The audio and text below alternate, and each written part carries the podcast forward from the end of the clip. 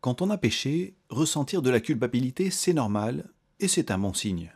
Ça veut dire qu'on est encore conscient du bien et du mal, on n'a pas éteint la voix de l'esprit qui parle à notre conscience.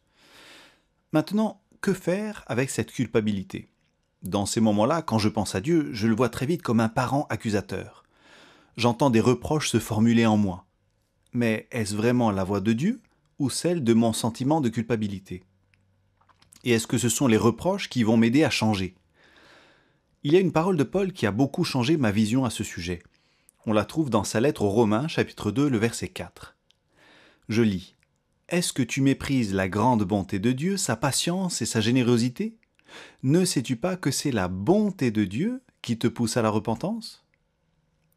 Dans cette parole de Paul, ce qui pousse à la repentance, ce qui réussit réellement à nous pousser à changer, ce ne sont pas les reproches, ce ne sont pas les accusations, même les plus justifiées, c'est la bonté de Dieu.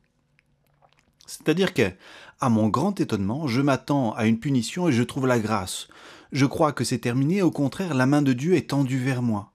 Je crois avoir tout raté, et voilà que Dieu m'offre à nouveau de me rétablir.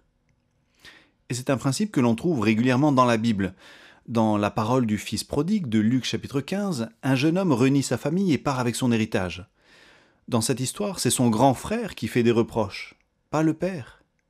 Et ce qui va finalement faire revenir ce fils, ce ne sont pas ses reproches, c'est le souvenir de la bonté de son père. Alors qu'il est en train de mourir de faim, il se rappelle que son père est bienveillant et généreux même envers les plus petits serviteurs. Voilà ce qui va déclencher le retour. De la même manière, ne restons pas loin de Dieu à écouter les reproches de notre conscience.